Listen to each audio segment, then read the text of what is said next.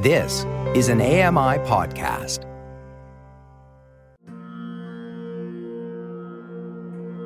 Welcome to Voices of the Walrus on AMI Audio, where professional readers give voice to articles from Canada's best general interest magazine.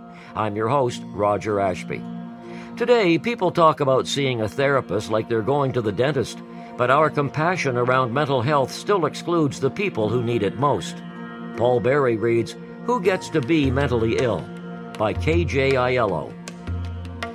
This is a memoir titled Who Gets to Be Mentally Ill by K.J. Aiello. A little while ago, I saw a post in my Toronto neighborhood Facebook group about a man with mental issues hovering around a local park. The post also reminded us to stay safe. My neighbors said thanks for this warning, but my heart sank. I wondered who that man was and what had happened to him, about the events in his life that had led him to wander a public park with outward symptoms of mental illness.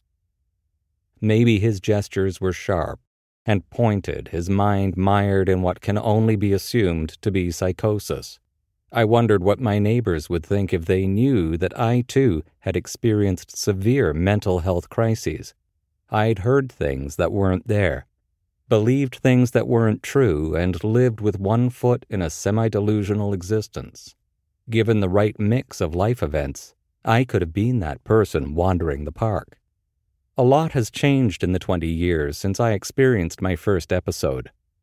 The conversation around mental illness has become productive, striving toward inclusivity and erasing stigma. Disability movements are more prolific and public, Research has not only provided some compelling theories about the underlying causes of and risk factors behind the onset of certain mental illnesses, but has also allowed a wider range of explanations for social constructs about what is assumed to be deviant and abnormal behavior.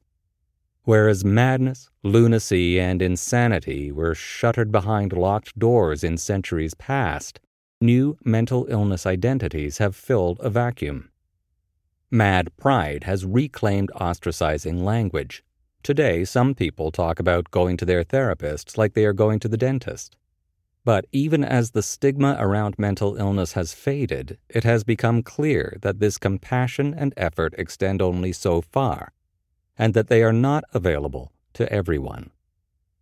Often those fault lines appear around class and around the type of mental illness. People who are perceived as productive members of society, who have jobs and who rent or own their homes, are in some cases allowed to be anxious, down, or depressed. Meanwhile, mental illnesses like schizophrenia, bipolar disorder, and substance use disorder, which result in behaviors that can be perceived as destructive and sometimes even violent, are not discussed as freely. Some corporations have taken the lead in destigmatizing mental illness, but this has also allowed them to dictate what can be destigmatized. I also believe there's more at work. Our social and constructed institutions, rife with a history of treating madness as badness, are also to blame. The first time I was taken to a psychiatric hospital was in the back of a police car.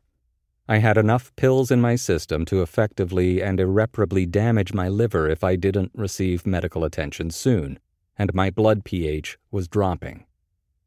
I had waited alone in the emergency room for nearly an hour when I finally lost consciousness. I almost died that night, which I suppose was my intention. This was April 14th, 2000. The ride in the back of a police car had only affirmed my worthlessness, my otherness, the difference between me and normal people. I'd been walking through the previous few months in a dissociated haze, hardly sleeping, half of me believing that I was going to work miracles, and the other half believing that the best thing for me was pushing up daisies. Once stabilized, I was transferred, via police car, to a local psychiatric hospital, where I spent four days under constant surveillance. My actions were monitored my tone of voice, my lowered gaze, the demure way I held my hands clasped in front of me because I knew if I behaved, I would be released sooner. My showers were supervised in a washroom that was a box lined with white tiles, silver buttons set into the walls, and no handles I could rip off or twist a piece of clothing around to hang myself. The mirror was brushed stainless steel, scratched over the years, and when I looked into it, all I could see looking back at me was the clouded face of a hollow person. There was no door to my room. The bars on the small window cut the afternoon sun into strips of pale light.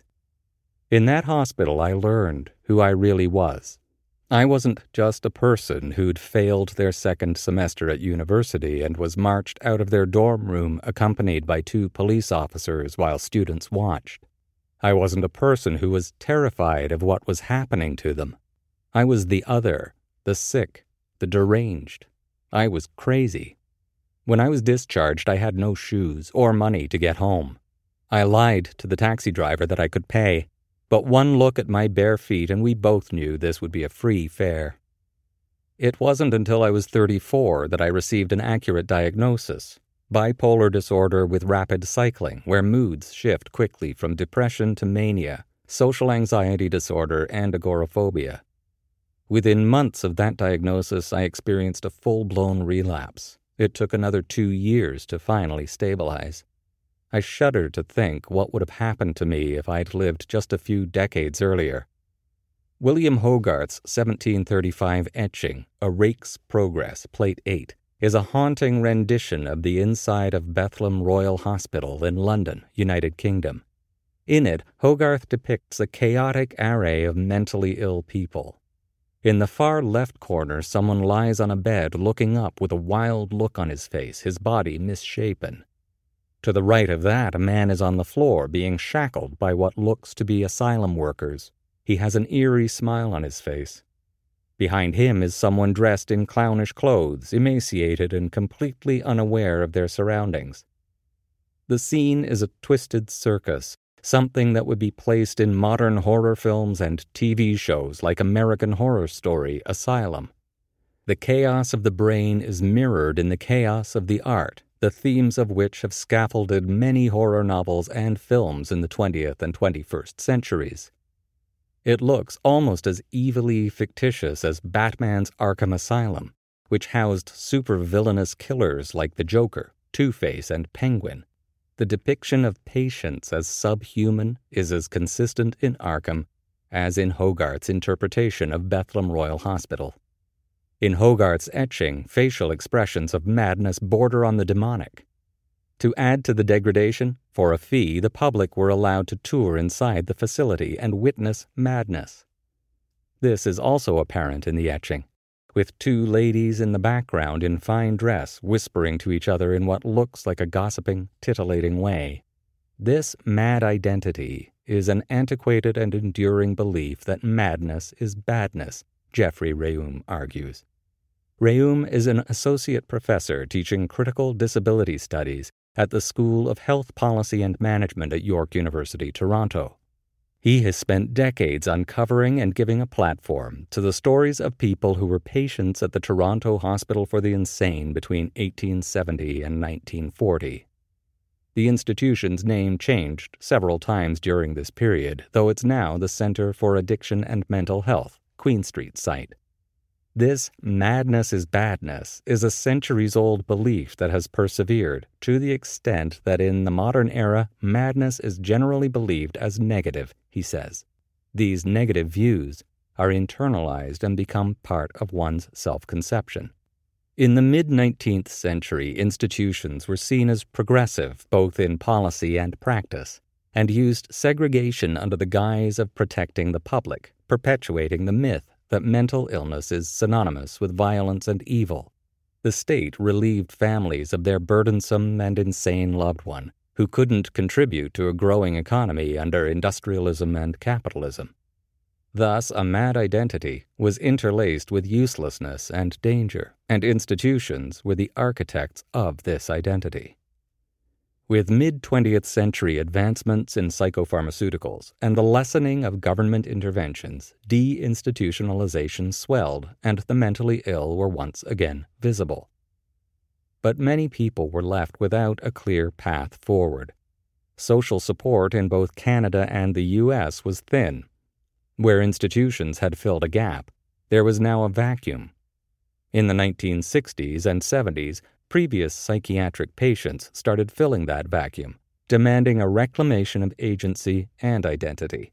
Disability and mad liberation movements began to crop up, organized and headed by the same folks who had an identity of lunacy and madness thrust upon them. Only now, the MAD label was worn with pride. These movements advocated for a shift in dialogue and policy that was so far removed from institutionalization as to be considered radical. In 1993, Psychiatric Survivor Pride Day was organized as one of the places crazy people got together to organize in Toronto, according to disability justice advocate and author Leah Lakshmi Piepzna-Samarasinha. The event was subsequently rebranded as Mad Pride. The organization represented a seminal moment in mad liberation, reclaiming and de weaponizing language around a mentally ill identity. But the perception of madness as synonymous with evil or shameful has never really faded. Film and television have perpetuated this stereotype, which can silence the people living with those mental illnesses that are often seen as more frightening like the schizophrenia spectrum, bipolar disorders, and psychosis. News stories sensationalize violence in mentally ill people, rarely considering that folks with mental illness are far more likely to be victims of violence than to perpetrate it themselves. In the U.S., less than 4% of violent crimes are actually committed by severely mentally ill people. And in Canada, folks with serious mental illness experience violence at a rate four times higher than that for those without mental illness. A report from the UK analyzed mental health references in television over a three month time span. The results were both horrifying and unsurprising. 63% of references weren't just negative, but were also derogative, pejorative, and unsympathetic. Words like psycho, basket case, and crackpot were peppered into conversations. This is very similar to the language used by public figures, politicians, media commentators, and even U.S. presidents in response to school shootings and particularly shocking violent crimes. Conversely, rare mental illnesses like agoraphobia are portrayed in a mocking and comedic light. I still struggle with Joan Cusack's shameless character, Sheila Jackson, who exhibits an extreme form of agoraphobia among other mental illnesses. Jackson is a stereotypical caricature of the unhinged, mentally ill woman, needy, irrational, delusional, and seemingly incompetent except when she's baking dozens of muffins. I have a hard time reconciling this with my own perception of myself as someone living with agoraphobia. Is this who I am? I struggle with the stereotypical, broad brushstroke depictions of anxiety disorders and phobias that assume they are all the same, that those who live with these mental illnesses are all the same. In March 2014, I stood in the late winter cold in downtown Toronto and watched as Clara Hughes embarked on her 12,000 kilometer cross Canada bike ride in partnership with Bell Media to raise mental health awareness. As she spoke, I looked at my partner, tears in my eyes and hope in my heart. Here was someone big, someone famous, someone so normal who could speak for people like me.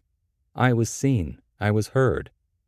The hashtag Bell Let's Talk was coined, and every January after that, millions of dollars have been raised with every tweet, Bell Media call or text, Instagram video view, and Facebook filter.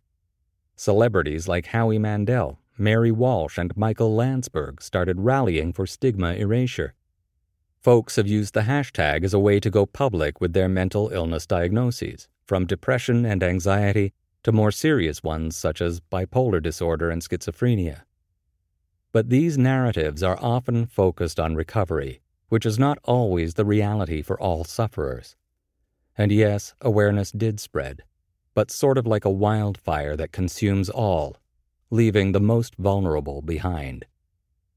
I wish I'd spent just a moment with myself back in 2014 and realized how isolating this movement would become, how tiresome and seemingly pedantic. I would feel a small sense of relief if hashtag Bell Let's Talk brought justice for all mentally ill folks, instilled pride, and educated the public. But that's not the world we live in. And the question that lingers, punctuated by too many police shootings, incarcerations, and continued racialization, is who exactly are these movements for? Who are the hashtags, the positivity movements, and endless memes counseling self care for? In mental health discourse, there is a strong underlying message that mental health is one's own responsibility self care, expensive therapy, psychiatric intervention, and so on. And that mental unwellness, including mental illness, is something to be overcome, followed by a return to productivity within a capitalist world. And yet, this is hardly ever unpacked within wider advocacy such as hashtag Bell Let's Talk and CAMH's 2020 campaign Not Suicide, Not Today. Instead, positivity campaigns are exclusive. They don't include people that aren't going to fit into an aspirational persona. Would hashtag Bell Let's Talk be open to having an unhoused person on its website, for example? For some, claiming a mad or crazy identity means their kids being taken away by the Children's Aid Society loss of employment, or the involvement of the criminal justice system. According to studies in 2011 and 1998, four out of five incarcerated youth in British Columbia and Ontario met the criteria for at least one disorder listed in the Diagnostic and Statistical Manual of Mental Disorders, DSM, compared with 30.6% in the general population. About 15 to 20 percent of Indigenous people in federal facilities have attended residential schools. Do the positivity campaigns also talk about colonialism, oppression, and genocide? With about a third of Canada's incarcerated population being Indigenous, it hardly seems viable for Indigenous folks to claim a mentally ill identity when mental illness is so often perceived as synonymous with violence. Wellness checks, when police locate a person who may be in distress, can result in fatalities, as happened in 2020 to 26 year old Chantel Moore, who was an Indigenous woman shot and killed by a police officer in Edmundston, New Brunswick. And what about Sammy Yatim, or Edmund Yu, Jazz Choudry, D'Andre Campbell? What identity is given to them other than that of victims of police killings? On the surface, I fit the tidy criteria of mental illness. I can claim mad or crazy, or call myself mentally ill with few repercussions. Despite losing opportunities and jobs and friends and years to mental illness, I can be public with my identity. In fact, my life has improved because I simply didn't care to hide or defend myself anymore. I have been given a position in life that allows me to do what I need to do in order to live with my mental illness. And for that, I am incredibly grateful. I can be who I am. I can be mentally ill. I can be mad. I can be crazy. I can be disabled. That identity is just one piece of my puzzle that, yes, defines me, but is neither a good nor a bad thing. It just is. Identity is a place to rest. But pause a moment and think who else can say the same? Who else needs this identity? Who else is allowed this identity? Maybe these are the questions we should really be asking.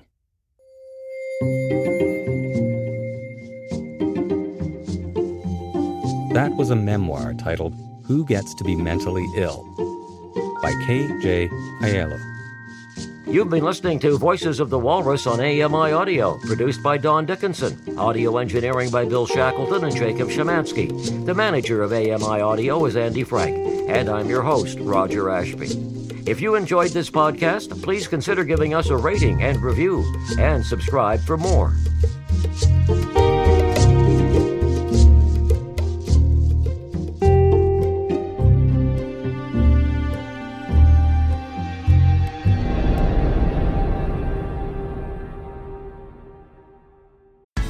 I'm Jenny Bovard. Join me monthly for Low Vision Moments, where I speak with awesome guests about some of the amusing things that happen when you're blind or partially sighted. Watch on YouTube or download Low Vision Moments from your favorite podcast distributor.